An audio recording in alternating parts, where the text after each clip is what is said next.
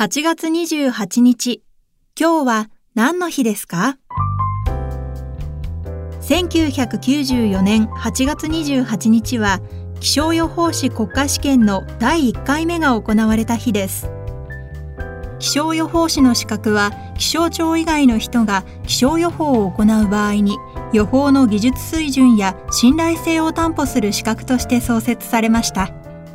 第1回目の試験の合格率は18%、現在の平均合格率はおよそ5%です。2021年の時点で気象予報士名簿に登録された気象予報士の数は1万840人となっています。今日は何の日？今日は第1回目の気象予報士国家試験が行われた日。ナビゲーターは私、加藤綾乃が務めました。また明日お耳にかかりましょう。